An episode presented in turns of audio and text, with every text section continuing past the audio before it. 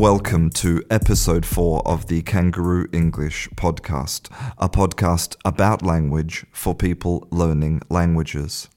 In today's episode, I'm going to be talking about words. What exactly are they? Do they have the power to change the way we think? And is it really true that Eskimos have 50 different words for snow? Before we start, I just need to mention that this podcast, along with all of my other online activities, are made possible through your very generous support. So, if you would like to sponsor free English education, then there are two ways you can do that. The first way is by becoming my patron on Patreon, and the second way is by buying some very stylish Kangaroo English merchandise. The links to both of those things, and also links to my YouTube channel, Facebook group, and Instagram, are all on my website at kangarooenglish.com. Okay, so let's get down to business. I am subscribed to the mailing lists of various different language websites, and recently I received an email with this subject 45 beautiful untranslatable words that describe exactly how you're feeling. Now, my initial thought was, wow, this is going to be an interesting email because it's going to just be a list of foreign words with no definition in English because apparently these words are untranslatable. But no, of course, I had a look at the words and each one of them contained a very complete and satisfying definition. Some of the words on the list were really great, actually. Uh, some of my favorites were tsundoku from Japanese, which means that you buy a book and then you don't read it. Um, I'm definitely guilty of that. Uh, Trepverter from Yiddish, which is a witty comeback you think of only when it's too late to use. Again, that happens to me all the time. It's a really frustrating feeling. And another one was Dapjeongneo from Korean. I'm sure that was a terrible Korean pronunciation.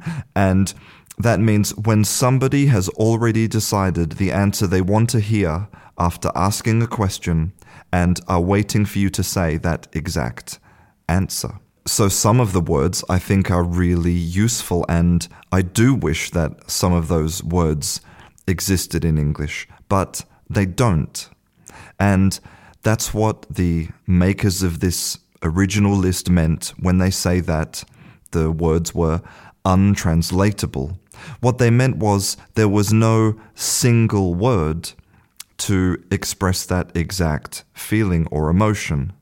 But this raises a really interesting question, and that is what exactly is a word?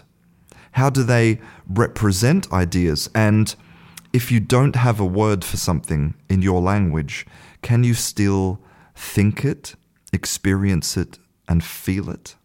So let's look at the first question What exactly is a word? Well, it's more difficult than you might imagine to define.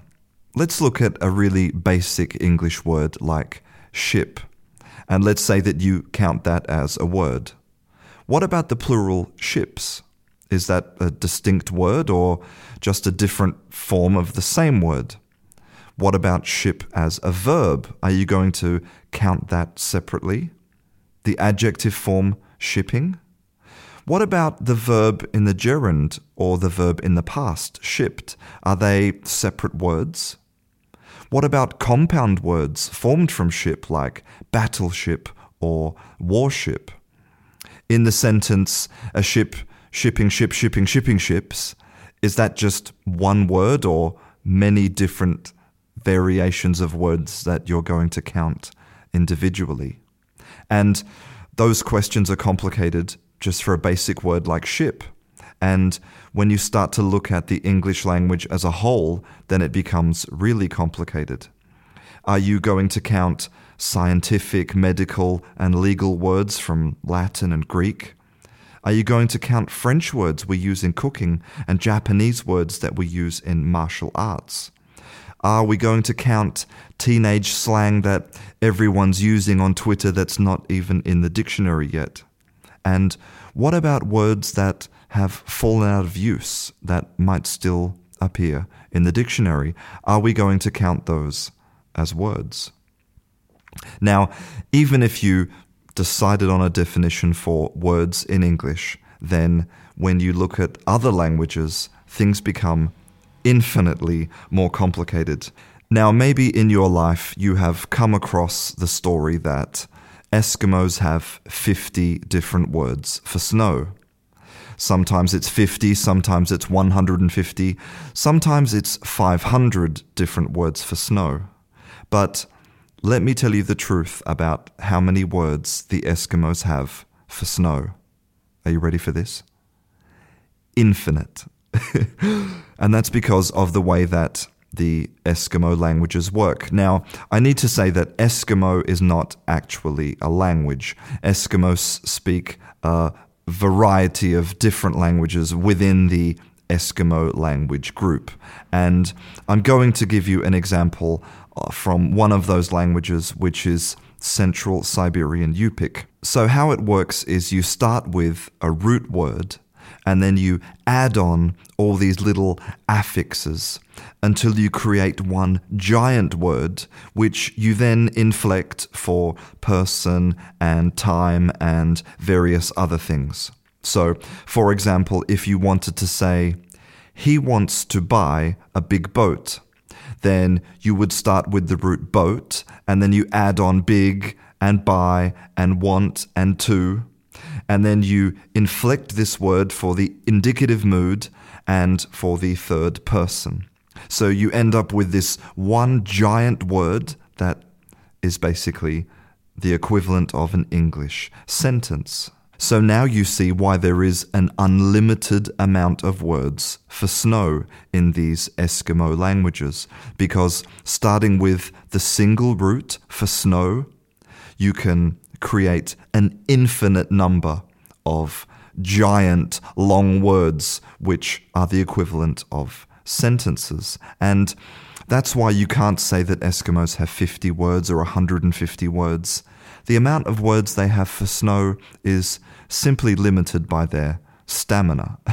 now, maybe this all seems a bit abstract because clearly the Eskimo languages work in a very peculiar and unique way. But when I look back at that original email with those 45 untranslatable words, then I notice that quite a few of them are from German, like, for example, Waldeinsamkeit, which means the feeling of solitude. But the German language actually allows you to make compound words, to take two words and join them together to create a new word. So this word actually means forest and loneliness. Now, are we going to consider that one word or two? And this leads us on to our second question, which I think is especially fascinating for people learning languages, which is do languages affect the way that we view the world? People often say things like, learning a second language gives you a second soul, or you know, you have two personalities depending on what language you're speaking. And, you know, this gives us the idea that maybe there's some secret power of language to affect the way that we think. And this is actually called linguistic relativity, or it's also commonly known as the Sapir Whorf hypothesis. Now, there are two versions of this. One is the strong version that says that language determines thought. And the second one is the weak version, which is that language does constrain some areas of thought, but doesn't determine it.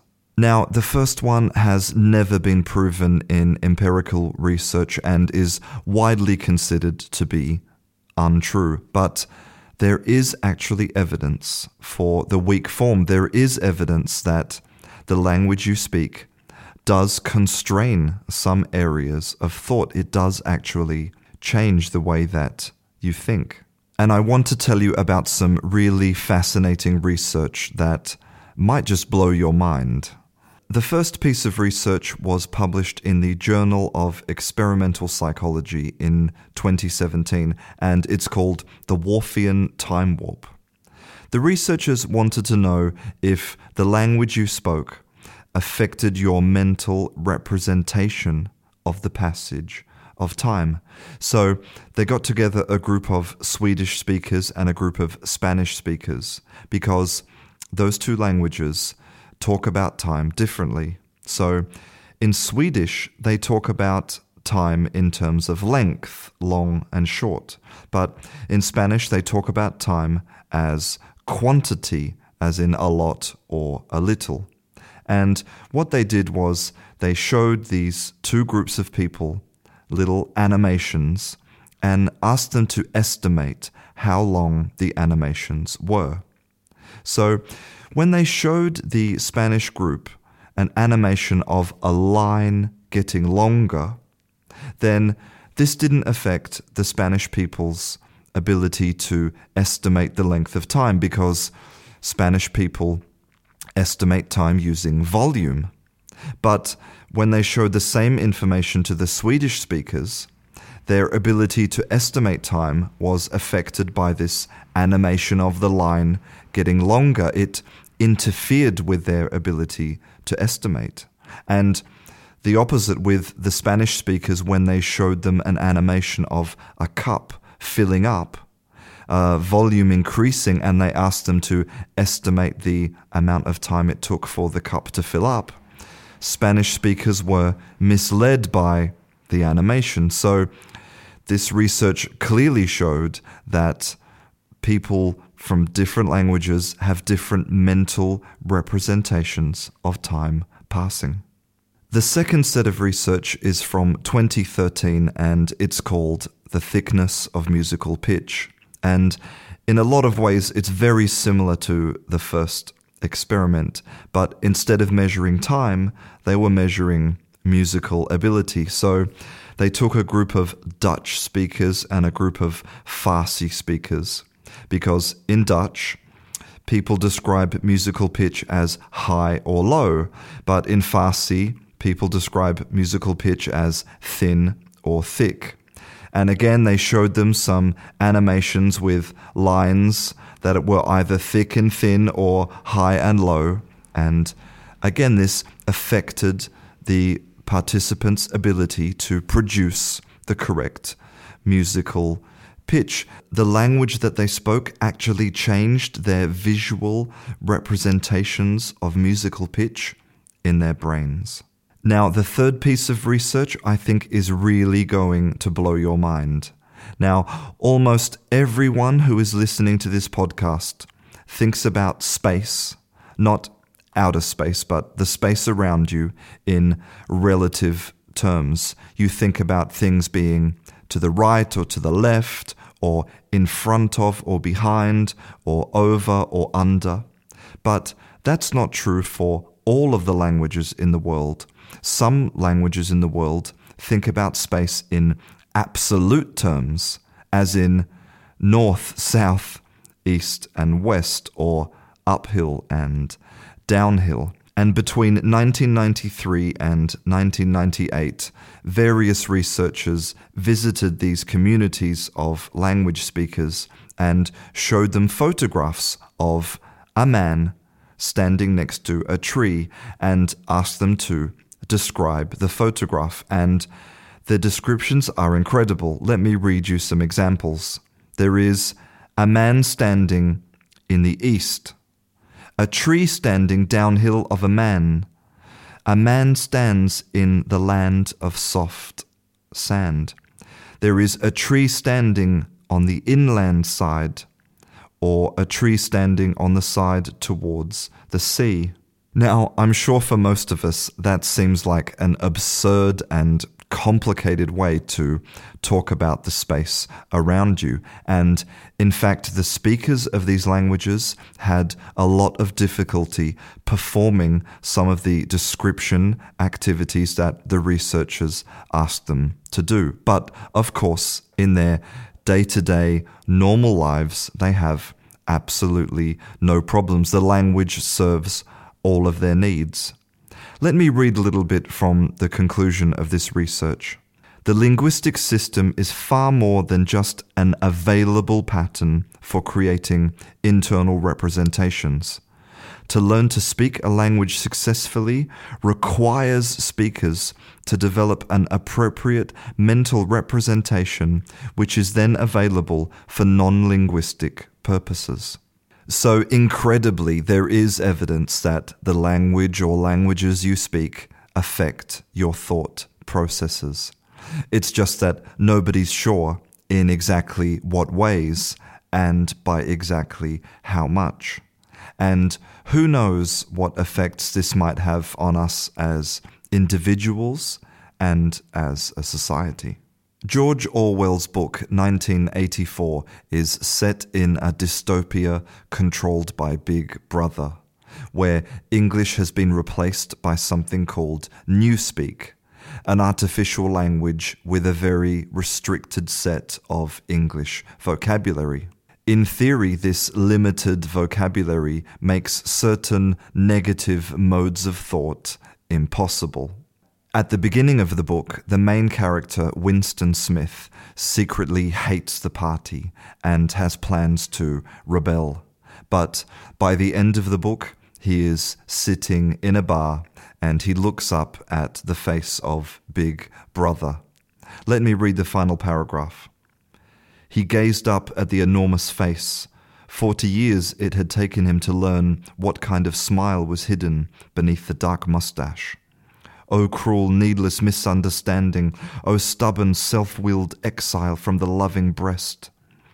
Two gin scented tears trickled down the sides of his nose. But it was all right. Everything was all right. The struggle was finished. He had won the victory over himself. He loved Big Brother. I'm Christian. This is Kangaroo English. I'll see you in class.